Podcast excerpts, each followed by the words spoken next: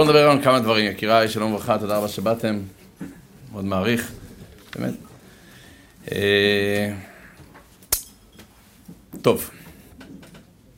היו פעם שתי חברות, עובדות ביחד.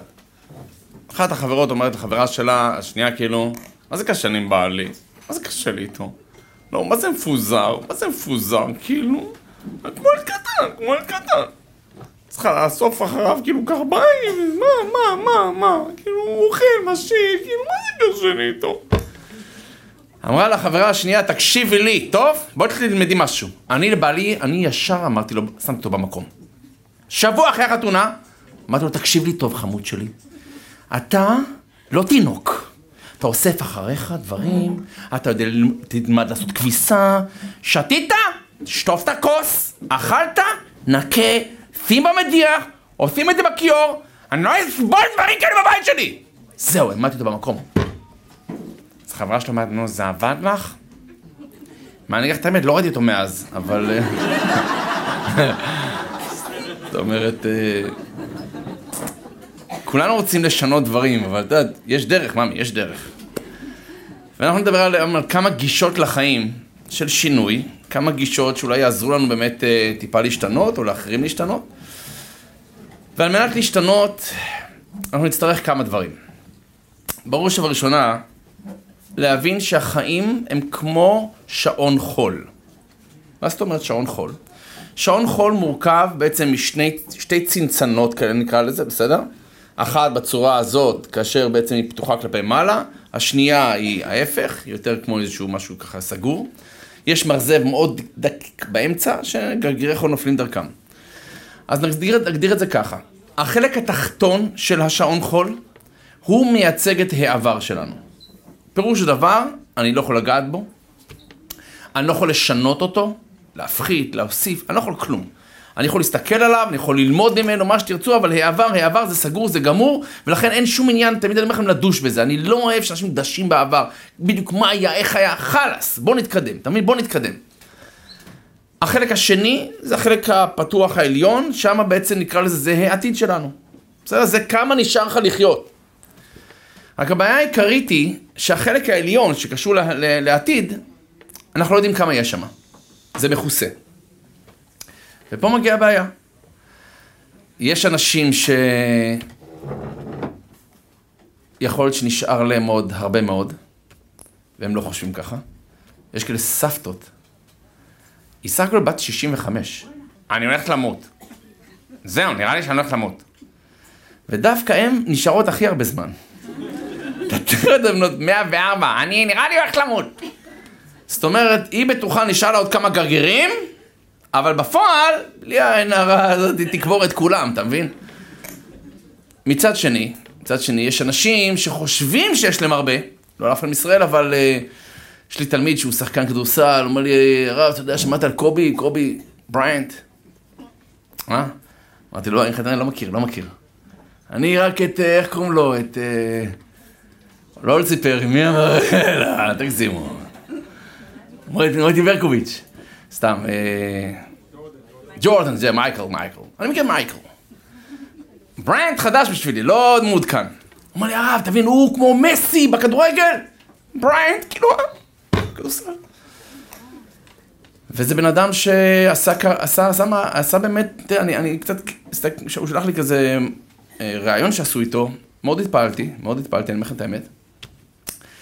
כאשר הרעיון העיקרי בסיפור שלו היה, כשאתה רוצה להסתכל על אנשים מצליחנים, תסתכל על הכישלונות שלהם. זאת אומרת, אני לא מתפעל ממצליחנים, באמת אני אומר לכם, לא, לא רק אני, אני מתפעל מאנשים שהתאמצו, שעבדו, ש, שקראו את עצמם.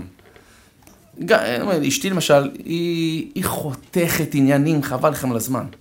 אז לפעמים מספר לה, בואנה, יש איזה צדיק, וזה, חבל לך הזמן, גאון, בקיא בכל התורה. אז היא עושה, נולד גאון. בסדר. חתיכה, כאילו לא מתלהבת מאף אחד. ממי מתלהבת? אם הוא עבד, אם הוא מה ירק דם, או שווה להערכה, אחרת כאילו מה זה חוכמה? הוא נולד על פסגת האברסט מה שנקרא, לא, לא יחזה, כאילו כל הכבוד, אין כל הכבוד, הוא נולד שם, אתה מבין? אני, אני אחזה, אני אתלהב מישהו, חס נכה, שטיפס לאברסט, הופה. דרך אגב, אני שמעתי פעם אישה, הראשונה שהעפילה לאברסט, והיא אמרו לה כל הכבוד שהצלחת לכבוש את ההר. אז היא אמרה, את ההר אי אפשר לכבוש. אתה יכול לכבוש את המוגבלויות שלך, ולהצליח לטפס להר. זאת אומרת, כל אחד מאיתנו יש לו משהו שעוצר אותו, כאילו, אני לא מסוגל, את זה צריך לכבוש כדי להגיע להר. לכן ביהדות יש מושג שנקרא איזו גיבור, מה המשך? הכובש את יצרו, נכון. מה זה כובש את יצרו? לא כמו שהוא העלים את יצרו, לא כתוב העל... איזו גיבור שהעלים את יצרו. כובש, מה זה כובש? אז יש מלחמה, כבשתי שטח, זה יפה, אבל יש גם כבישת מלפפונים. מה זה? או כרוב, כרוב כבוש. מה הכוונה?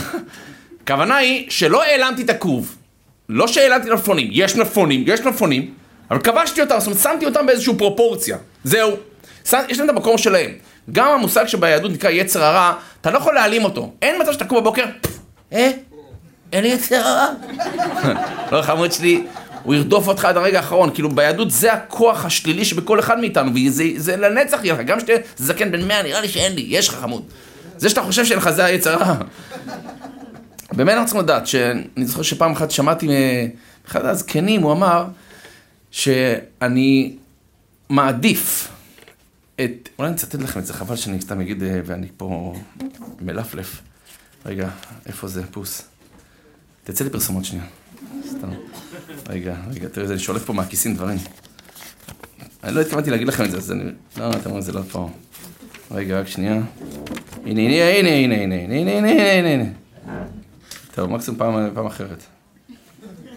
אין פעם אחרת. אה, הנה, הנה, יש. הוא אמר ככה. הוא אמר ככה, אני מעדיף את הנוכל המעמיד פנים כאילו התענה משבת לשבת. יש אדם שכביכול, הבבא סאלי סיפרו עליו שהוא עושה כזה דברים, צם משבת לשבת. אתה מה זה שבת לשבת? הכוונה היא מוצאי שבת, אוכל, סעודה רביעית, וזהו, מתחיל מיום ראשון צום עד יום שישי. כאילו שבוע שלם צום, בסדר? הוא אומר, אני, אני מעדיף את הנוכל שמעמיד פנים כאילו הוא התענה משבת לשבת. כאילו הוא מספר, כן, אני, אני בצום, אחי הרביץ קבבים לפני שעה. אבל אני מעדיף אחד כזה, הוא אומר, נוכל, שמעמיד פנים כאילו התענה משבת לשבת, על המסתגף, מי שבאמת צם, ומרבה לעצמו ומתייהר במעשיו. כאילו, אני ואני ואני. למה? אז הוא אומר ככה, כי הראשון מרמה אחרים, והשני מרמה את עצמו. והרבה יותר מסוכן לרמות עצמנו מאשר לרמות אחרים. למה? מה ההבדל? לרמות אחרים, אתה יודע שאתה שקרן. אתה יודע שאתה לא בסדר. אז אולי יום אחד אתה תתאפס על עצמך בעזרת השם. יום אחד תקבל את הסתירה שלך ותתעורר. ברגע שאני משקר את עצמי, בשלב מסוים תדעו לכם, ככל שאדם מספר שקר, הוא מתחיל להאמין בזה. וכאילו, נראה לי שאני מת כזה, אתה מבין? אוקיי, אמר את זה המגיד מקוז'ניץ, ככה הוא אמר לי. איפה היינו? אוקיי, אז קובי בריינט, אז הרעיון הוא הוא אמר שלושה דברים שמאוד התפעלתי.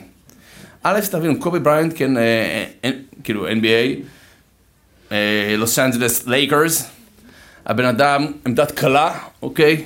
אה, מלך הסלים, כמה וכמה עונות, אדם שעשה באמת מהפך בעולם הכדורסל, נהיה, נהיה מותג, נהיה מותג, אבל גם אמרו עליו שהוא החטיא הכי הרבה קליעות. הוא החטיא הכי הרבה קליעות. זאת אומרת, הוא ניסה. הוא היה קם כל בוקר בארבע לפנות בוקר. הוא אמר, למה? הוא אמר שכי...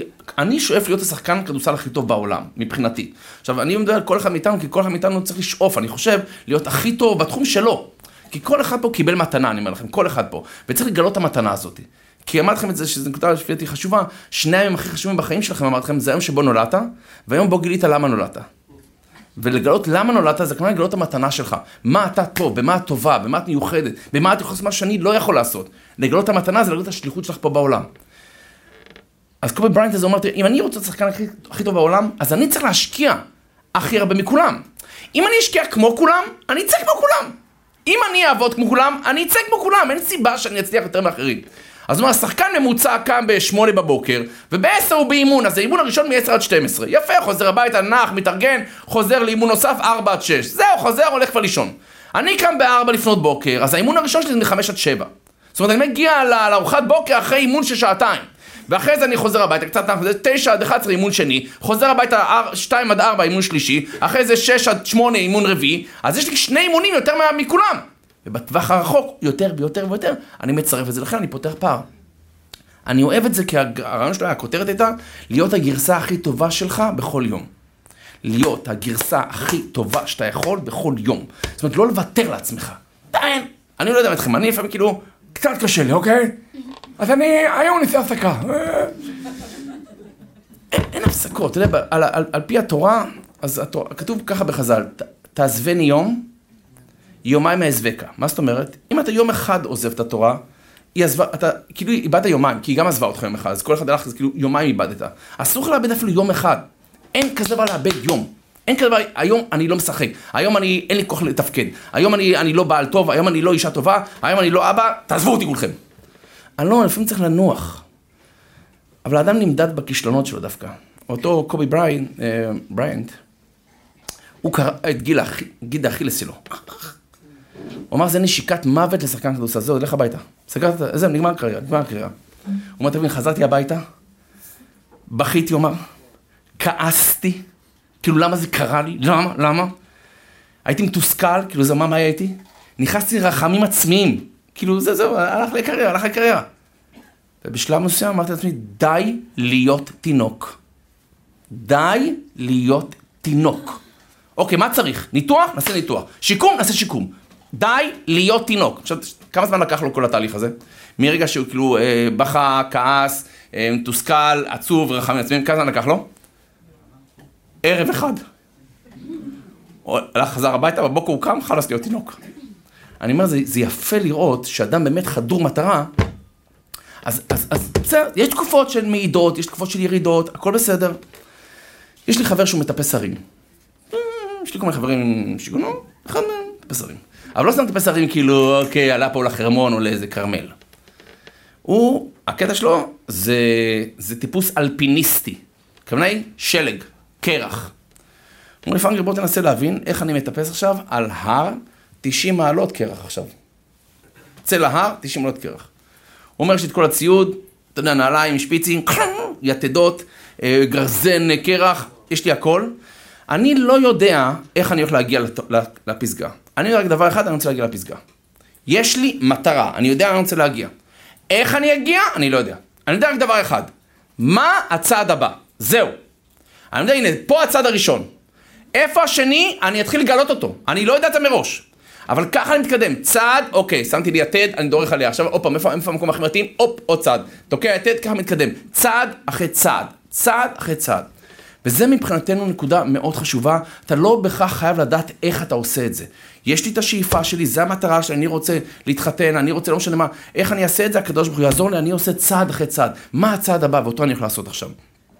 כי לפעמים משהו קטן יכול מאוד לעודד. בואו ניקח אתכם שנייה אחורה בפרשיות השבוע. אה, כולם מכירים את הסיפור הזה, יוסף הצדיק נמכר לעבד. האחים שלו מוכרים אותו, המצרים מובילים אותו למצרים, ובדרך, בדרך כלל, אומרים חז"ל, שהמצרים היו מובילים בדרך כלל נפט, או דברים מסריחים. מה הם הובילו כשיוסף ירד למצרים? בסמים. יופי. עכשיו, התורה לא סתם כותבת לנו, מה אכפת לי מה היה שם? תחשוב איזה סיפור זה. משהו שקרה לפני למעלה מ-3,300 שנה. איזה ריח היה שם? היה לו עץ ריח או לא? מה אכפת לי? מה אכפת לי? מסבירים חז"ל שזה היה כמו, כאילו, נקודת אור בתוך החושך. אוקיי. לפי דעתי הוא אפילו לא שם לב לזה. מאיזה ריח? לא אכפת לי איזה ריח אני... מכרו אותי לאבן, אוקיי! אחי שלי בגדו, בגדו בי, שישחקו כולם! לא, נקודה שלא. מתי זה דיבר אליי? זה דיבר אליי השבוע, הייתי צריך את זה רופא שיניים. ואני מפחד. שאני לא ממש מפחד, אבל לא בא לי עליו, אוקיי? בלי לפגוע, אני אוהב אותו, הוא חבר טוב, אבל לא בא לי עליו. והוא אומר לי, אני מתמחה בדברים כואבים. בוא אליי, בוא, בוא. אתה מבין, ואתה חסר אונים, כי... אה, אה, אה. אני מחזיק חזק בזה, כאילו זה עוזר לי, אתה מכיר את זה? כאילו, איי, איי, איי, איי. לא משנה. בקיצור, אז זה הזכיר לי את זה, למה? כי היה פעם ילד שהיה צריך לעבור ניתוח.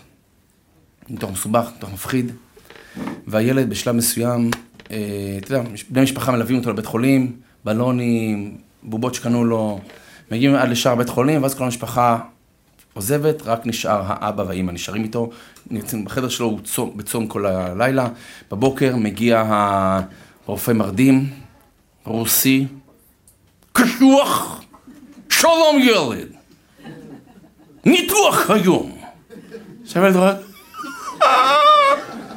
תחשוב איך זה נראה, אתה מבין? הראה לי גירה, גירה, משהו! אוקיי. עכשיו לוקחים אותו. עכשיו אומרים איתו, יהיה בסדר, מאמי, יהיה בסדר. חדר של ניתוח.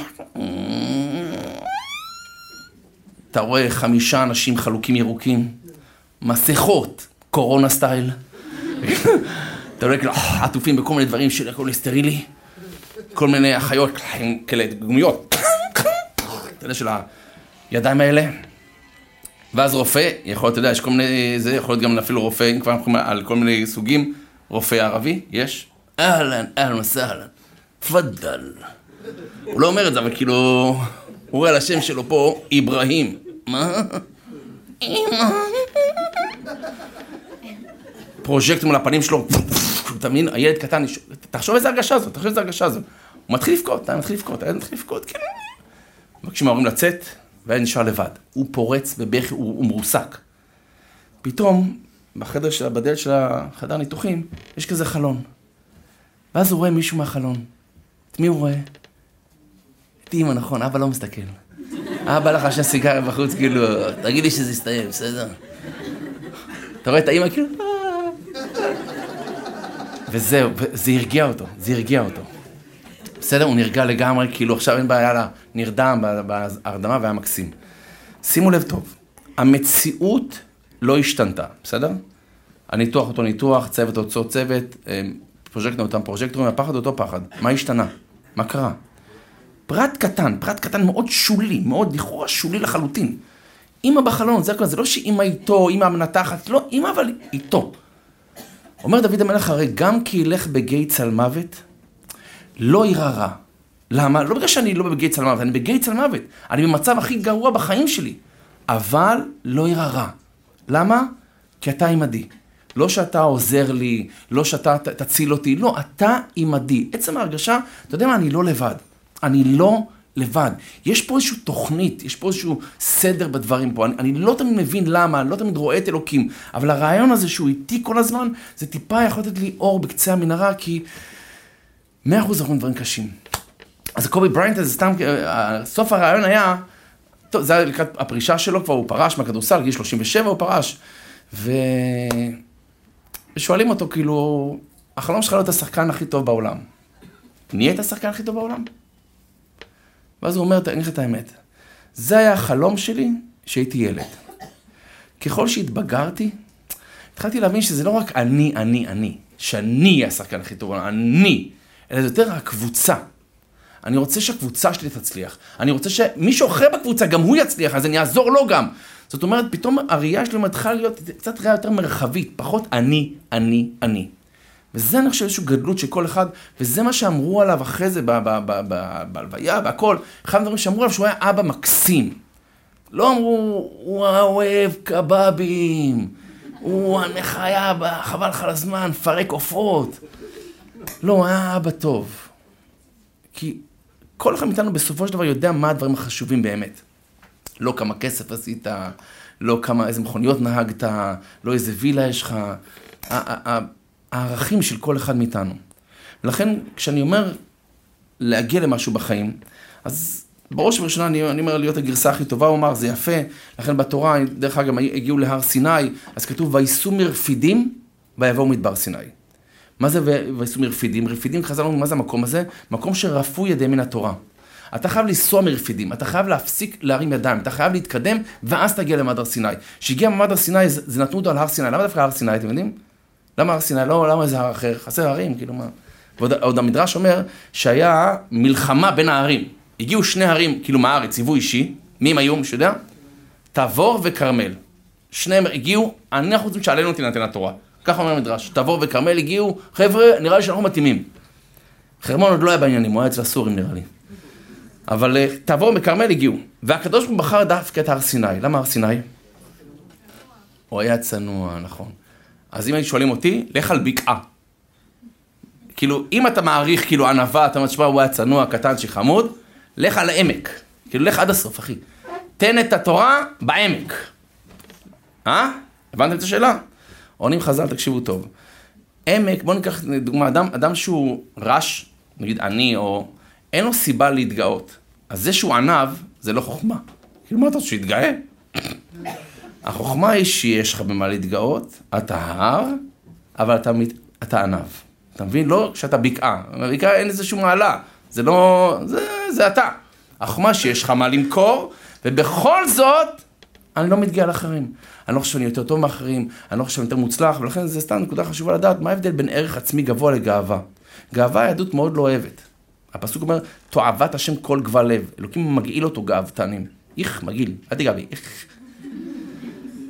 תועבת השם כל גבל לב, מצד שני, אדם צריך לדעת שיש לי ערך עצמי גבוה, בשבילי נברא העולם, אומרת הגמרא. אני צריך להעריך עצמי נכון, אסור לחשוב שאני אפס, אני כלום, אני הר סיני. אתה יכול להר סיני, בסדר, אתה הר, אחי. הבנתם? אז מה ההבדל? ההבדל הוא כזה, שגאווה זה שמשווה את עצמי לאחרים, אני יותר טוב ממישהו אחר. ערך עצמי זה אני מול עצמי, אני מתחרה מול עצמי. אני חייב לספק את הגרסה הכי טובה של פאנגר. אני לא בהכרח יותר טוב ממישהו אחר, אני לא, גם אם אני הכי טוב בעולם, מי אמר שאני יותר טוב ממישהו פה? כי אולי אני קיבל, אני נולדתי על, על האברסט, אז מצפים ממני הרבה יותר. אדם צריך לשפוט עצמו כלפי עצמו, אבל במקרה שלנו, צריך כן להאמין שזה אפשרי. ובואו נחלק את החיים לשני חלקים. אמרנו יש שעון חול. שעון חול זה החלק של הלמעלה, זה העתיד, אמרנו, החלק התחתון זה העבר. באמצע יש גרגרים שיורדים כל הזמן. וזה הרגע של העובד, פה זה הבחירה שלנו. אדם, יש לו בחירה. ואני רוצה שכל אחד מאיתנו יבין את זה, יש לי בחירה. לא סתם במדינה כבר פעם שלישית יש לך. אתה תראה עוד נראה לי רביעית, אבל הנקודה היא, מה הרעיון? יש לי בחירה, וזו נקודה מאוד חשובה, כי לפעמים אנשים חושבים, הרב, אני בחירה. יש תסמונת שנקראת תסמונת סטוקהולם. שמעת על זה פעם? מה זה תסמונת סטוקהולם? 1973, בסטוקהולם, שוודיה, סווידן. היה אדם בשם אולסון, בן אדם שיצא מהכלא, נכנס ב-23 באוגוסט כמדומני, נכנס לבנק, נשק חצי אוטומט, טה טה טה טה טה טה טה, זה שוד. מבקש כולם שילכו, לקח ארבעה בני ערובה, גבר אחד, שלוש נשים. מבקש שלושה דברים מהמשטרה, א', שלושה מיליון המטבע המקומי, אה, רכב מילוט, וחבר שלו, קלארק אחד, שהיה איתו בכלא, שישחררו גם אותו, שיצטרף אליו כזוג. המשטרה ישר מספקת לו את זה. שלוש מיליון מוכן, רכב מילוט מחכה לך בחוץ, החבר שלך בדרך לפה והוא מגיע. אומרים לו עכשיו בוא תצא. אמרת שזה מה שאתה רוצה, תשחרר? לא, אני רוצה לצאת עם בני ערובה. זה כמובן לא, לא נותנים לו, והוא מתבצר במשך שישה ימים בתוך הבנק עם בני ערובה. עכשיו תבינו טוב, מה שקורה שם, קורה שם תופעה שכדאי שקצת נפקח את העיניים, כי אני שומע את זה יותר מדי פעמים. אני שומע את זה מכיוונים של כתות. לא משנה איך נקרא לזה, זה לא כת, זה כן כת. אתה רואה אנשים, או נשים, שנמצאות תחת מרותו, בדרך כלל של איזשהו גבר מאוד דומיננטי, ומתבטלות אליו כאילו הוא חצי אלוקים, בסדר? אם לא אפילו סגנו של אלוקים, או מחליף אותו מדי פעם. או נשים ש... אני בכלל לא אומר נשים, אבל יש גם גברים, אבל זה, אחוזים הם פחות. למשל של נשים מוכות. אם במערכת יחסים מאוד לא טובה, מאוד לא בריאה, והיא לא יוצאת. ואני אגיד לך, זה, זה נהיה גם לא רק אבסורד שהיא לא יוצאת, אלא גם בשלב מסוים הקורבן הופך להיות, נקרא לזה, מסנגר על התוקף. לא רק שהוא מסנגר, הוא גם, הוא ישחרר אותו בערבות מהכלא, אחרי שהכניס אותו בגלל שהוא התעלל בו. אז בסטוקהולם, מה שקרה, בשלב מסוים, הבני ערובה התחילו להיות כמו חברים של התוקפים. עכשיו, תבינו, התוקפים, קשרו אותם בדינמיט, מאיימים על חייהם, סגרו אותם בשישה ימים, אבל כשהם יצאו משם, ניסו להבין למה הם לא מרדו בהם, למה הם, הם, הם נשארו איתם בקשר אחר, הם יכלו לבקר אותם בכלא. כאילו מסכנים. כאילו, מה, מה קורה פה? איך זה יכול להיות ש... תחשבו, גלעד שליט שולח כאילו מכתבי אהבה לאבו חליל ששמר עליו שם. כאילו, מה, מה, מה, מה, מה? מה, אתה רציני? אז ההסבר הפסיכולוגי מאחורי זה, זה מכיוון שאף אחד מאיתנו חס ושלום לא רוצה לאבד את חייו. ואם מישהו מאיים על חיינו ברמה כזו או אחרת, או לפחות אני מדמיין שהוא מאיים לי על החיים, אני ארצה להיות נחמד אליו. כי אם אני נחמד אליו, אז אולי הוא לא יעשה לי את זה. אם אני, אני ארצה אותו, הוא לא יכעס. אם אני אעשה מה שהוא אומר לי, אז הוא לא ירביץ לי. וככה אני, כמו איזשהו משהו הישרדותי, אני עושה את זה. אבל התופעה של תסמונת סטוקהולם מבוססת על ארבעה דברים. א', איום מצד השני, איום פיזי או נפשי. למשל, אני יכול לשמוע מאישה שאומרת, אה, הוא עצבני בבית, הוא לוקח דברים, זורק אותם, הוא צורח. אני מפחד ממנו, הרב, אני מפחד ממנו. עכשיו, יש אנשים מפחדים, אני אומר לכם. אני סיפרתי פעמים על המלון שהייתי שם עם ההוא. אה, זה היה מזמן, אז אני יכול לספר את זה עכשיו, כבר לא, לא יקשרו שום דבר. אני לפעמים נוסע למלונות לבד. כאילו, המשפחה שלי כבר היה לה, יאללה, מלון. אין להם כוח, נמאס להם, משעמם להם. זה רחוק לפעמים. אז אני נוסע לפעמים לבד. עכשיו, כשאתה לבד, יש סכנה. כי יכולים להתאפל עליך כל מיני עלוקות. כי אין לי, אשתי לא, אין לי מי שיגיד לי, בוא. אתה מבין? ואני כאילו, אני לא נעים לי, אני כזה טיפוס רכרוכי קצת.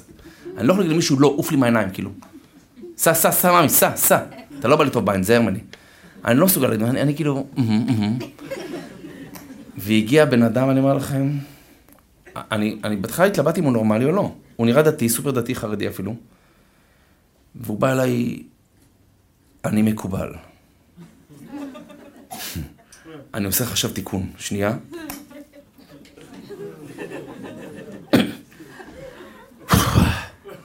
הרגשת? ואני כאילו... יכול להיות. כאילו... וואלה, אני קצת עייף, כאילו... אתה, אתה לא יודע, אמ- אמיתי או לא אמיתי? ואז הוא מספר לי שיש לו קהילה שלמה באיזה יער, והוא ה, הוא הרב של הקהילה. וכאילו, אני אומר לך, אני אספר לך דברים הזויים, לא משנה לך. הוא אומר, אני אעמוד מאחוריך בהרצאה, ואני אשלח לך אנרגיה, ואתה תראה לך ההרצאה הכי טובה בחיים שלך, תזכור מה שאני אומר עכשיו. ואז הוא אומר, אתה יודע שאני קדוש. ויש... אה, זה לא מצחיק, זה לא מצחיק. אה, אוקיי. זה לא, לא, לא, לא, לא, לא, הוא אמר לי, תראה, אני אחד מארבעה שנכנסתי לפרדס ויצאתי בחיים, אני כאילו, הוא אמר לי, יש סיפור בגמרא על רבי יוחנן, שהיה פעם אחד מבית הצדיקים, וכאילו, הוא היה בבית אפל, אז יום אחד הוא הפשיל את השרוול שלו, ויצא אור, כאילו, היה ממש אור בחדר, מה... אז הוא אומר לי, קבל. לא מביא את הרגל שלו, מרים את המכנסיים, הוא אומר לי, קבל. ואני כאילו, מה יש לי לקבל פה? א', הוא עושה, הוא שעווה, אני נכנס שעווה היה שם. כאילו, או שהוא היה שחקן, שחיין שהוא היה צעיר, הוא לא נראה לי, כאילו, מוריד את זה. הוא אומר, אתה מרגיש את האור? ואני כאילו, אתה יודע.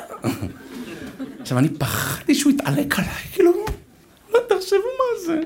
למה אני אספר לכם את זה? כי הוא היה דומיננטי, בסדר? ויש לי כוחות, על פי הקבלה, ועדיף ש... תשמע מה שאני אומר לך, בסדר? הוא לא אמר לי את זה כי הוא פחד ממני, סתם. אבל לא משנה, זה, אין לך איזה סרטים שאתה לא יכול להאמין לך שזה קיים, ו... ו... יצא לנו לעשות פעם תוכנית בהידברות על כתות. יצא לנו לדבר עם אישה של גואל רצון. עכשיו, אני לא מדבר על האיש עצמו, אני, אני מרצה בכלא, אני פגשתי אותו כבר מאז כמה פעמים. לא מדבר על הבן אדם, זה בכלל לא משנה. ואתה רואה אישה רגילה לחלוטין. לא תגיד עכשיו. אז יהיה שם איזשהו איום פיזי או רגשי. יהיה שם מצד אחד, הם יהיו נחמדים מדי פעם.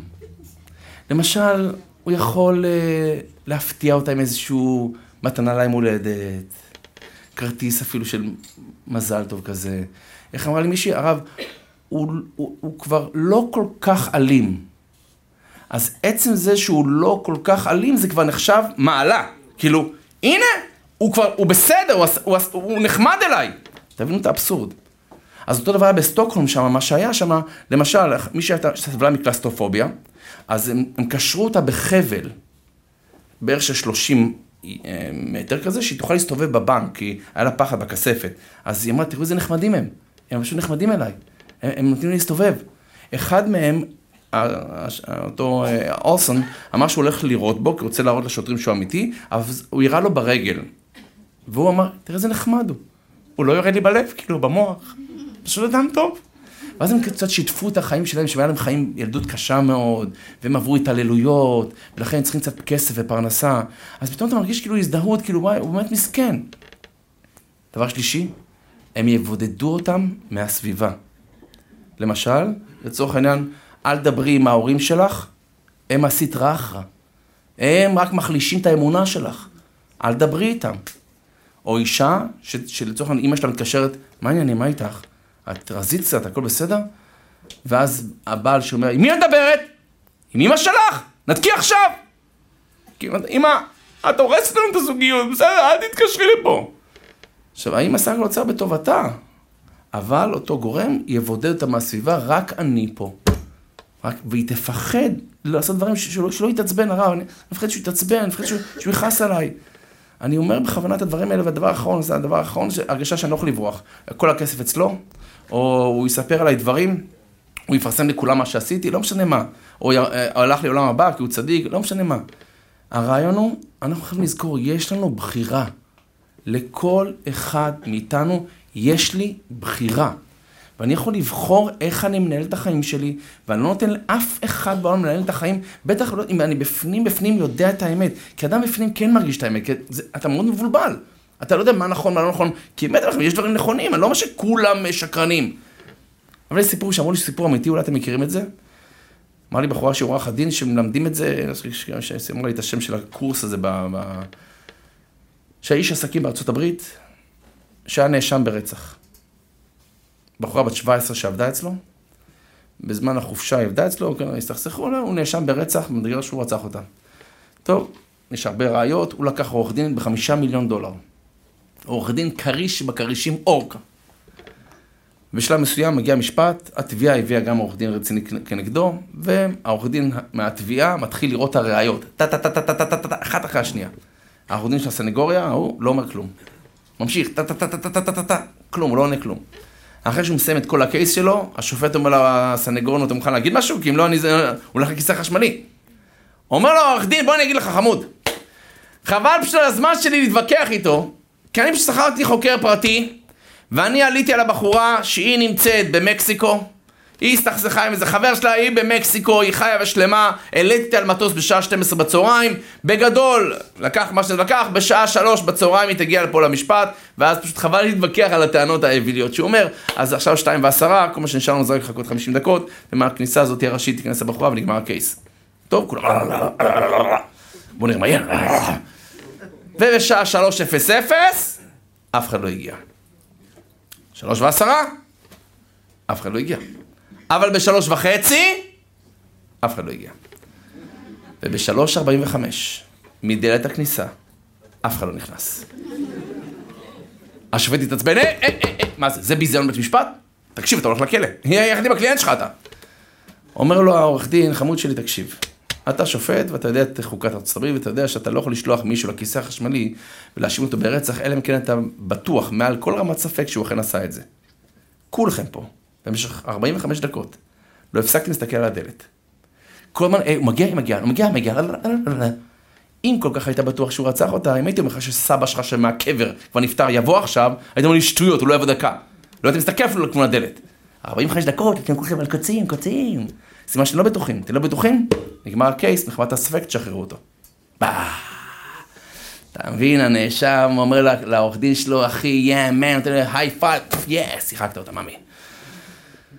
טוב, השופט אנחנו רוצים קצת לדבר, הולכים אחרי הקלעים, מדברים, דיונים, דיונים, דיונים, אחרי שעה הם חוזרים.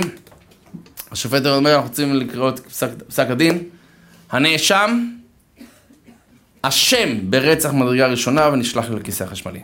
ישר עורך דין, איך זה יכול להיות, אתם לא בטוחים בזה? אמר, אני אגיד לכם דבר אחד, אנחנו הסתכלנו במצלמות האבטחה, וראינו דבר אחד מאוד פשוט, אה, אתה צודק, כולנו הסתכלנו, התלבטנו, אה, היה אחד מכל האולם פה שלא הסתכל שנייה אפילו לעבר הדלת. מי? הנאשם עצמו. הוא ידע שאף אחד לא הולך להגיע מהדלת, כי הוא רצח אותה. ואני אומר את זה מכיוון שאם אתה לא מסתכל אפילו מהדלת, והכוונה היא כולנו, אתה יודע, אנחנו באים להרצאות, שומעים שיעורים, יש לנו רעיונות יפים. אבל אתה, לא- אם אתה לא מסתכל, אם אתה לא מאמין שזה אפשרי, אז אתה אשם. אתה אשם במצב של הזוגיות שלך, את אשמה במצב של הזוגיות שלך, אנחנו אשמים במצב שלנו. אם אתה לא מסתכל אפילו, מאמין שזה אפשרי, אז אתה הורס את עצמך. ואני אומר את זה מכיוון שמלמדים את זה בתי ספר למשפט, כדי שאם אתה אומר משהו לקליינט שלך, אז תגיד לו גם להסתכל. כאילו, אתה יודע, בכל זאת. ואני אומר את זה בכוונה מכיוון ש... אנחנו חייבים להאמין. ולהאמין הכוונה היא, יש סיכוי. אפילו סיכוי אחד למיליון, אני מאמין שיש סיכוי. כי אם אני לא מאמין שיש סיכוי, אז, אז אין, אין, לי, אין, לי, אין לי, למה שזה ישתנה? אבל איפה יש סיכוי? מאיפה הוא יבוא? מאיפה הוא יבוא? אז בואו נגיד דבר אחד, תזכרו את המשפט הזה. אל תחפשו בחוץ את מה שאיבדתם בפנים. עוד פעם, אל תחפשו בחוץ את מה שאיבדתם בפנים. היה אדם אחד ששחק מהמפתחות של האוטו שלו בבית, המפתחות שלו נפלו, פתאום הפסקת חשמל, מחפש את המפתחות, לא מוצא. הופך את כל הבית, חשוך לגמרי, לא מוצא את המפתחות. פתאום הוא רואה בחוץ, יש אור. טוב, מה, אני אחפש בחוץ, באור. יוצא החוצה, הולך על הארבע, מתחיל לחפש ברחוב. שכן שלו רואה אותו, מסתכל ככה על הרצפה, אומר לו, מה אתה מחפש? הוא אומר, את המפתחות של הבית. אמרתי לו, אני אעזור לך. שנייה על הרצפה, מחפשים, מחפשים, מחפשים. ואז הוא אמר לשכן, תגיד, אתה בטוח שאיבדת את זה פה? הוא אמר לו, לא, איבדתי את זה בבית. הוא אומר, אז אני מחפש את זה פה. הוא אומר, כי פה יש אור. אל תחפשו בחוץ את מה שאיבדתם בפנים. תקשיבו טוב. אל תחפש בחוץ את מה שאיבדת בפנים. כל אחד מאיתנו חסר לו משהו בפנים. חסר לנו. אחד חסר לו קצת אהבה, השני תשומת לב, השני הצלחה. כל אחד חסר. אל תחפש בחוץ את מה שאיבדת בפנים. זה כמו שאדם מגיע לרופא, בסדר? ועם איזה בעיה מסוימת, והרופא עושה לו דיאגנוזה ונותן לו מרשם. תרופה הזאת, תרופה הזאת, תרופה הזאת. ואז הוא אומר, טוב, הרופא אומר לו עכשיו, את התרופה הזאת ניתן לאמא שלך, את התרופה הזאת לאשתך, התרופה הזאת לאמא של אשתך. זה לא שייך, למה אם אתה חולה, זה לא יעזור שמישהו אחר ישתנה. זה לא יעזור אם מישהו אחר ייקח את התרופה. אתה חייב להשתנות. אם אתה תחכה שאשתך תשתנה, או בעלך ישתנה, או ההורים שלנו, או הסבתא שלי, זה לא יעזור לי כלום. אל תחפשו בחוץ את מה שאיבדתם בפנים. אם אני אעשה עבודה עם עצמי, יש סיכוי. לכן אני מכניס פה את האלמנט של אמונה. אני אומר בכוונה אמונה, מכיוון שכל אחד בשלב מסוים מרגיש, נראה לי עשיתי טעות. למשל, זוג נשוי, תבדקו, זה תלוי, או בהתחלה כבר, או בסביבות גיל ה-40, פחות או יותר. ההרגשה כאילו... לא יודעת. לא יודעת, נראה לי בזבזתי 20 שנה. לא יודעת, לא רוצה לדבר על זה. כאילו... כלום, כלום. עכשיו, זה לא יאמן שזה כמעט קורה, לא, לא, לא, לא פה, זה די נדיר שזה קורה, אבל בשלב מסוים אתה מרגיש, נראה לי עשיתי טעות. לא, זה מאוד יפה הדברים האלה, אבל נראה לי עשיתי טעות. כי אמרו לי, זה יבוא עם הזמן, לא בא כלום, נעליים. זה רק נהיה גרוע יותר, הרב, רק נהיה גרוע יותר. אז אני לא אומר, אני עוד פעם, יש אופציה של גירושין, אני לא מדבר עליה כרגע, אני לא אוהב לחפש את האופציה הקלה מבחינתי, שהיא נראית קלה, אבל היא הרבה יותר קשה הרבה לפעמים. אבל בואו נסתכל קצת בעיניים יהודיות, אני באמת רוצה להגיד לכם את זה. איך, איך היהדות מסתכלת על זה? היהדות מסתכלת יש לפני ואחרי. לפני ואחרי. עד שלא התחתנתם, או עד שלא סגרתם שאתם רוצים להתחתן, תתלבטו, ת, ת, ת, כל אחד לחיים שלו. ברגע שהתחתנת, זהו. מבחינתי מת העולם. זה האישה שלך, זה בעלך. אני אתן לכם דוגמה, כן? אני אתן מהעולם של תורה, אבל תיקחו את זה לחיים שלכם. למשל, חז"ל אומרים ש... אני, אני מדכא אתכם כאילו? איזה דיכאון. עוד פעם, אני, אני לא יודע מה להגיד לכם, אני, אני מנסה לחזק את עצמי, אוקיי? סתם. נדבר על עצמי קצת, מה אני אומר? אחרת אני אחשוב כאילו, מה, מה יהיה איתי? אני פשוט מכיר, אה, הסיפור הזה עלה בגלל שמשפחה אחת, משפחה חרדית, הבת שלי יצאה לשידוכים, קוראים לזה, ובקשה בחור טוב, בחור טוב, באמת בחור טוב, וזהו, החליטו שרוצים להתחתן, והאימא של הכלה, לקראת החתונה, התחילה להרגיש, לא יודעת, לא מוצא חן בעיניי. כאילו, האימא של הכלה, לא הכלה עצמה, הכלה סבבה לה איתו. כאילו, בחור חמוד, והכל בסדר, כאילו, אבל האימא של הכלה, לא יודעת, לא מריח לי. עכשיו, יש לפעמים סיבות אמיתיות, אני לא אומר שלפעמים האימא של הכלה רואה דברים באמת שהכלה לא רואה. אל תזלזלי באמא שלך לגמרי. אמא שלך עשתה דוקטורט על אבא, היא לא פריירית. באמת אני אומר לכם, כאילו... למרות שאבא קצת השתנה כבר מאז. היה איזה ילד אחד פעם מסתכל באלבום תמונות של פעם. אז רואה כזה מישהו בחוף, אתה יודע, עם בלורית, שרירים, נראה כזה שזוף, חייך ככה עם כדורעף. אז הוא אומר לה, אמא, מי זה? היא אומרת, זה אבא שלך. אז הוא אומר, אז מי זה שגר איתנו היום? אוקיי, כאילו. אבל הנקודה העיקרית היא, אז האמא ראתה, לא, הרגישה, לא יודע, הרגשות לא הכי הכי, לא יודעת מה, איך להגדיר את זה. והיא אמרה לבת, נראה לי שעדיף שלא תתחתנו. והם הלכו לשאול רב, מה לעשות, אבל רב אמיתי, לא רב שיגידו, מה השם שלך? של אמא, פותח בזוהר, רגע, אתם לא מתאימים. חמשת אלפים שקל אולי ישנה את המצב. זה צריך לאזן פה במזלות. רב אמיתי, רב אמיתי, שבואו נראה באמת מה התורה אומרת. אז למשל, פעמים לא, אם אין סיבה אמיתית, השידוך הראשון שמופיע בתורה היה כאשר אליעזר, עבד אברהם, הלך לחפש אישה ליצחק, והוא פוגש את רבקה, והוא מחליט שהיא מתאימה ליצחק. אבא שלה קראו לו בתואל, אומרים חז"ל שבתואל רצה להפריע, שזה לא יצא, מת באותו יום. העלימו אותו, מה שנקרא. אלוקים לקח, אתה בא להפריע? חבל עליך, בוא, בוא אליי, בוא, בוא אל תפריע. זאת אומרת, הרב ענה להם, להורים, שאם אין סיבה ממש מוצדקת להפריע, זה יכול להיות סכנה להורים. סכנה. אם יש לך סיבה אמיתית, אין לי בעיה, לא עכשיו אומר לך, דפוק את הראש בקיר. אבל אם סתם, לא יודע מה, אתם מהקריזות שלכם, לא, אני לא אוהב את העדה הזאת. זה העדה של uh, קמיקזות. סיבה אמיתית. לצורך העניין, הרב אמר להם, דוגמה למשל, שהיה פעם איזה איש, איש עסקים, חסידות גור קוראים לזה. מכירים לך את חסידות קטנה, גור. סתם, לא, לא, סתם. אז אה, היה, היה אחד מהחסידי גור, זו חסידות מאוד עשירה, היה אחד מהשירים של החסידות, והייתה לו בת מדהימה, והוא רצה בשביל החתן עוד יותר מדהים, כאילו פצצה שבפצצות. אמרו לו על בחור אחד, זה הולך להיות רבי עקיבא איגר של הדור. רבי עקיבא איגר היה אחד מגאוני גאוני הדור הקודם. אז אמרו לו, זה הבחור הזה הולך להיות רבי עקיבא איגר של הדור. אמר אוקיי, אני מפרק, אני, אני שם עליו את הכסף, מהמר עליו, יאללה. נפגשו, התלהבו אחד מהשני, יאללה, נתגאוז, מתחתנים. בשלב מסוים, האבא של הכלה ראה, הוא, אולי הוא עקיבא. אבל לא רבי עקיבא, הוא חמוד, אבל הוא... אז הוא בא לאדמו"ר מגור, על פני מנחם קראו לו אז, דור קודם, והוא אמר לו הרב, מה, לפרק את השידוך הזה או לא? כי אני לא ראיתי דברים בהתחלה, ואני איש חכם אומר, אני, אני איש, איש, איש עסקים, אני ישר קונה דברים, אתה מבין? אני עושה עסקים עם אנשים בלחיצת יד של מיליונים. אני, איך לא קלטתי על הבחור? אז נפרק את זה או לא? עכשיו, הזוג כבר רצה, כבר סגר, הם רוצים להתחתן. אמר לו הרב, אתה רואה שבורא עולם לקח לך את השכל, כדי שלא תראה את החסרונות של הבחור. תגיד תודה שהוא החזיר לך את השכל. יש כאלה שגם לא מחזיר להם. זאת אומרת, זה שעכשיו אתה רואה, עוד פעם, אם אין סיבה אמיתית, אל תהרוס! אל תהרוס! דוגמה אחת אחרונה. היה זוג. שניהם יושבים כלכלית מצוין, לצערנו הרב, האישה נפטרה, הבעל נשאר אלמן. הוא נשאר אלמן, ולא רק שהוא נשאר אלמן, לפעמים, באמת, אני אומר לך, סייעתא דשמיא, מה שנקרא, החסד, השפע יורד דרך האישה. אשתו נפטרה, הוא ירד מנכסיו גם. גם נהיה זה, עכשיו הייתה להם משרתת, שעבדה אצלם קבוע. אז היא נשארה אצלם, נשארה משרתת. בשלב מסוים, המשרתת הזאת, היא ביקשה מהבעלים, כאילו בעל הבית, שחלק מהמשכורת שלה, במקום שייתן לה, יקנה לה אה, כזה כרטיס לוטו. שקבוע, יקנה לה ושהוא יסדר את הדברים. כמו חופשי חודשי כזה אבל. טוב, בשלב מסוים היא נשארה לעבוד שם אצלו, והוא בודק את הכרטיסים כל חודש, שלה ושלו, ורואה, זכתה. זכתה בפרס הראשון. נהייתה עשירה. ההוא קומבינטור, אמר, תקשיב, אנחנו גם ככה מכירים סך הכל וזה. אני אציע למישהו שיציע לה, כאילו, שנתחתן. אני לא אגלה לה שהיא זכתה. אנחנו נתחתן, ואחרי שבוע, מזל טוב! זכינו!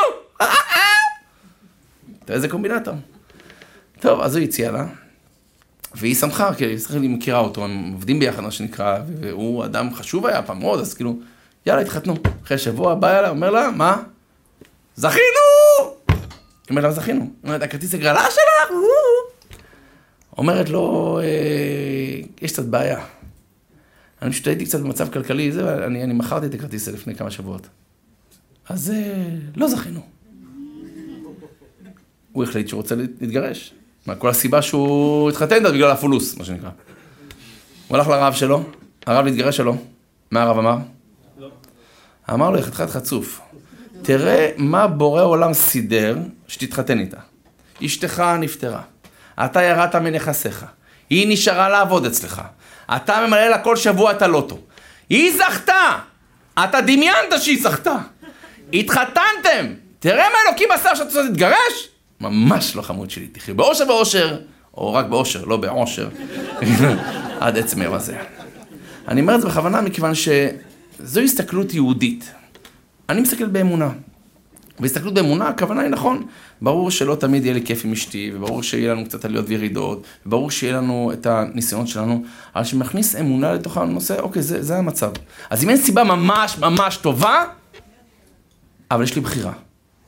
ואם אני לא במצב טוב, אז יש לי בחירה לשנות, יש לי בחירה לעשות משהו אחר, אני כן רוצה לראות איך אני משתנה, אבל תזכרו, אל תחפשו בחוץ את מה שאיבדתם בפנים. זה לא הבעיה באשתך, זה הבעיה בך. זה לא בעיה בבעליך הרבה פעמים, זה בעיה בך. זה לא בעיה בהורים שלנו, זה בעיה בנו. אז אני אומר, אם אני אעבוד עם עצמי, אז אולי זה יעזור. אבל קחו עוד טיפ. אף אחד לא מת מהקשת נחש. אוקיי, זהו. סתם. מה הכוונה אף אחד לא מת מהקשת נחש? ממה מתים? מההרס. עכשיו, בינינו, אם אדם חס מקבל הקשת נחש, מה צריך לעשות? זה, זה פעם היו עושים, אחי, חותכי. לא עושים את זה, מאמי, לא לעשות את זה, זה לא, לא עושים את זה. אתה תוריד לך את העורק הראשי ותתחיל לדמם לי פה. מה שעושים, זה לא עושים. חוץ מלהזעיק עזרה, לתת את המיקום, לראות אם אתה יכול לזהות את הנחש, אל תעשה כלום. כמה שפחות תזוז, עדיף. כמה שפחות לזוז. כי ככל שתזוז, ההרס מתפשט יותר ומזיק יותר. ולכן הנקודה העיקרית מבחינתנו, ככה גם בחיים שלנו. אני כבר אומר לך מראש, אני לא מאחל לך את זה, אבל יהיו הרבה אנשים שיקישו אותך. כל מיני אנשים. זה אנשים קרובים אליך. הקשות לא יפסיקו, אני אומר לך. חלק ברצון, חלק במזיד, חלק בשוגג. אנשים יקישו אותך. אבל אתה לא מת מהקשת נחש. אתה, אתה, חס ושלום, אם יקרה משהו, זה מההרס. זאת אומרת, מזה שזה מתפשט אצלך ואתה מתחיל, איך עשו לי ומה עשו לי וככה ו... אמר לי מישהו, היה מנהל, לא אגיד שלא ידעו פרטים, מנהל באחת החברות, באמת יש לו רכב צמוד, חופשה פעם בשנה בחו"ל, נוסע לכל מיני קונגרסים, יש לו ביטוח מנהלי, הכל הכל טוב לו בחיים, באמת בן אדם טוב. סך הכל הגיע לגיל 50, לא תגיד לי עכשיו, אתה מבין, לא יודע מה, קרוב לפנסיה, דפדפו אותו, כלום 50. המנכ"ל קורא לו יום אחד, יום ראשון, עכשיו היה בטוח שהוא קורא לי, אתה יודע, לקחת איזה פרויקט חדש, או לחנוך איזה צוות חדש. המנכ"ל קורא לו, אומרים לו שתי מילים. מה אמר לו? אתה מפוטר. למה? אה, קיצוצים עכשיו, אה, יש לנו משהו, אנחנו מצמצמים עובדים, אתה מפוטר. הוא אומר, הרב, אתה יודע מה קרה לי באותו רגע? כל מילה שלו כאילו שאבה לי את החמצן מהריאות. הוא אומר, אני באתי, מרוסטה, יצאתי כמו אבל וחפוי ראש, כאילו זהו, אני גמור, גמור, בואנה, מה אני עושה עכשיו? הלכתי הביתה, פשוט נכנסתי למיטה, תנוחת עובר, שש שעות, אני לא, אני לא זז, כאילו, איי, איי, איי. זהו, בוא נח... מה אני עושה עכשיו? מה אני עושה עכשיו? אומר, זו הייתה הרגשה נוראית, זו הייתה התחושה של האי נוחות הכי גדולה שהיה לי בחיים שלי, בחיים שלי, בחיים שלי. אבל לך אני אומר, היום כשתסתכל אחורה, התחושת האי נוחות הזאתי, היא זאת שגרמה לי לצמוח. הוא תפס את עצמו, פתח חברה חדשה, שלו, לקח את כל הניסיון שלו, לקח צוות עובדים, הצליח, הוא הצלחתי היום פי הרבה יותר ממה שהיה לי לפני כן. עכשיו, לא תמיד יש כזה סוף טוב, נכון? אבל תזכרו, אותי בכלל לא משנה מה קרה לבן אדם בחיים שלו. בכלל לא אכפת לי מה בשעון חול, מה יש את למטה, זה בכלל לא מעניין אותי. אכפת לי מה עשית עם זה. מה עשית עם זה? כי יש אנשים שעכשיו ייכנסו לדיכאון, והוא אמר לי, אני יכולתי להיות כועס, להיות ממורמר, למצוא תירוצים, עכשיו למה אני מובטל 20 אלף שנה וכן הלאה. יש לי את כל הסיבות בעולם להיות כזה. אבל אני החלטתי, תפסיק להיות תינוק. עוד פעם, תפסיק להיות תינוק. אני אומר את זה לעצמי, די להתלונן, די להרים ידיים, אני חייב לעזור לעצמי. אם אני לא אעזור לעצמי, כי אף אחד לא יעזור לעצמי. ולכן יש את הפרשה בתורה שנחשבת פרשת מתן תורה, זה אחת הפרשות החשובות ביותר בתורה. מי יודע איך היא נקראת? פרשת יתרו. עכשיו, מי היה יתרו? יתרו, ככה כתוב בפרשה. יתרו, חות... כהן מדיין, חותן משה. מה זה כהן מדיין? מה אכפת לי מה זה המשפחה שלו? זה כהן? זה כהן? ממדיין? כהן מדיין, הכוונה היא, הבן אדם הזה היה כומר של עבודה זרה. בסדר? זאת אומרת, זה, זה ממש לא מחמאה בשבילו. ממש לא מחמאה. אז למה, קוראים, למה כתוב בתורה יתרו כהן מדיין. קודם כל לא קראו לו יתרו בכלל. היה לו שבעה שמות. אחד מהשמות קראו לו יתר, לא יתרו, יתר. אחרי שהוא התגייר, והוא עשה מעשים טובים, הוסיפו לו ו' על שמו, יתרו. אז תראה איך קוראים לו, יתרו קוראים לו, כאילו בכל זאת על, על זה שהוא עושה מעשים טובים, כהן מדיין. למה דחפו את הכהן מדיין? זה כמו שאני אגיד לך, אה, יעקב, מהשוק האפור. עכשיו, הוא כבר לא, הוא כבר לא, הוא כבר יש לו בנק שלו, בלי עין הרע, הוא מנכ"ל בנק לאומי, לא יודע, הוא אדם טוב, למה אתה מזכיר לו את העבר שלו? לא, זה ההוא, השם ירחם, שוחט החתולים. לא יודע מה, בכוונה, לא- למה אתה... זה אסור, על פי תורה, זה נקרא הונאה. אסור לך להזכיר עוונות ראשונים של מישהו. אם בן אדם מתחרט, עשה תשובה, מה שנקרא, או פתח דף חדש, למה אתה מזכיר לו את זה? זה לא פייר, זה לא פייר. אם אין סיבה מוצדקת, לא יודע מה להזהיר אחר, אין שום סיבה שהתורה תכתוב, יתרו כהן מדיין. אלא מסבירים חז"ל, כתוב בהמשך חותן משה. עכשיו אני מאחל לכולנו, חתנים כמו משה רבנו. איך, איך הוא זכה, לא רוצה להגיד, איך הוא זכה שהחתן שלו משה רבנו. ללמד אותך, בכלל לא אכפת לי מהעבר שלך. לא אכפת לי מה עשית, לא שוק אפור, מה שוק אפור, כהן עבודה זרה, לא אכפת לי בכלל. זה שייך למה, זה בכלל לא מעניין אותי, תמחוק את זה. זה מעניין אותי, מה עשית עם זה? האם אני ריחמתי על עצמי, או מה לקחתי את זה ומינפתי את זה למשהו אחר? לא יודע אם סיפרתי לכם, אבל הייתה מישהי שהיא בעלת תשובה, בת 45, הם יצאו לאיזה נופש בחו"ל, היא נוהגת, והיא נהגה ברכב, זה היה עליית תלולה, באלפים, שאני לא יודע איפה משמע. היא עלתה, זה הלילה, היא חזרה אחרי, היא, היא כמו עובדת שמה. אז היא, היא עלתה עם הרכב שלה, ירד רכב מיניוון מלמעלה, מהירידה. עכשיו המיניוון הוא בירידה, היא בעלייה. היא צמודה לצד של ההר, המיניוון יותר בצד של השיפוע, מה שנקרא של המדרון. המיניוון עשה טיפה מהר מדי, לא קלט שיש סיבוב, איבד שליטה, פוף, נכנס בה. עכשיו מעוצמת המכה, היא, הרכב שלה עף על הצלע של ההר, והמיניוון עף לצד השני. מה יש בצד השני? תהום. המיניוון טה, טה, טה, טה, טה, לצערנו חמישה בני משפחה נמחקו. היא אמרה, אני לא זוכרת כלום. היא לא זוכרת שהיה שם, היה, היה מכונית מאחוריה, שהיו עדי ראייה, שרצו, אמרו, זה את לא אשמה, את לא אשמה. זה הוא שנכנס בך. היא אומרת, היא שווה בבית חולים, וכשהיא פתחה את העיניים, שאלה מה קרה, מה, מה איתם? אמרו לה שכולם... אה, וזהו, היא אומרת, החיים שלי הלכו פרש. היא אומרת, המשפחה שלה באו לבקר אותה. אז היא הסתכלה על המשפחה שלה, היא אומרת לי, והיא אומרת, לי יש משפחה, אבל אני מחקתי משפחה. אני מחקתי משפחה. אחרי זה הם הגיעו לארץ, באו חברים שלה. אומרת, זה, יש לי חברים, אבל יש משפחה שכבר לא היה להם חברים. זהו, בעלה אמר, היא רזתה, היא בת, סתם 45, היא הייתה נראית בת כמו 75 אני אומר לך. היא רזתה, היא לא אוכלת, היא לא יוצאת מהמיטה, היא בדיכאון. זהו, אני הרסתי משפחה שלמה. עכשיו, את לא אשמה, לא קשור, אני, זה לא משנה, אשמה, אני...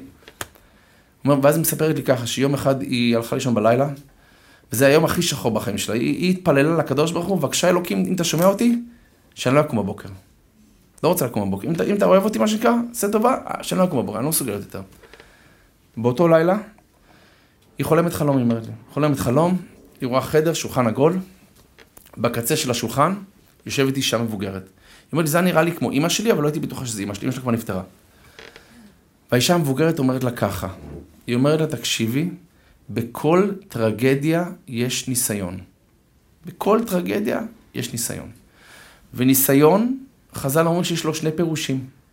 פירוש אחד, מלשון נס, נס זה משהו שאני יכול להרים אותו, להרים אותו כלפי מעלה, וגם מלשון של ניסיון, כמו להניס, להרים את נס הדגל, וגם ניסיון קושי. ותדעי שבכל ניסיון יש זרעים. זרעים של אהבה, היא אומרת לה, זרעים של חמלה, זרעים של רחמים, זרעים של גדילה, שאם את חכמה, את תזרעי אותם. ואם לא, את תאבדי את זה.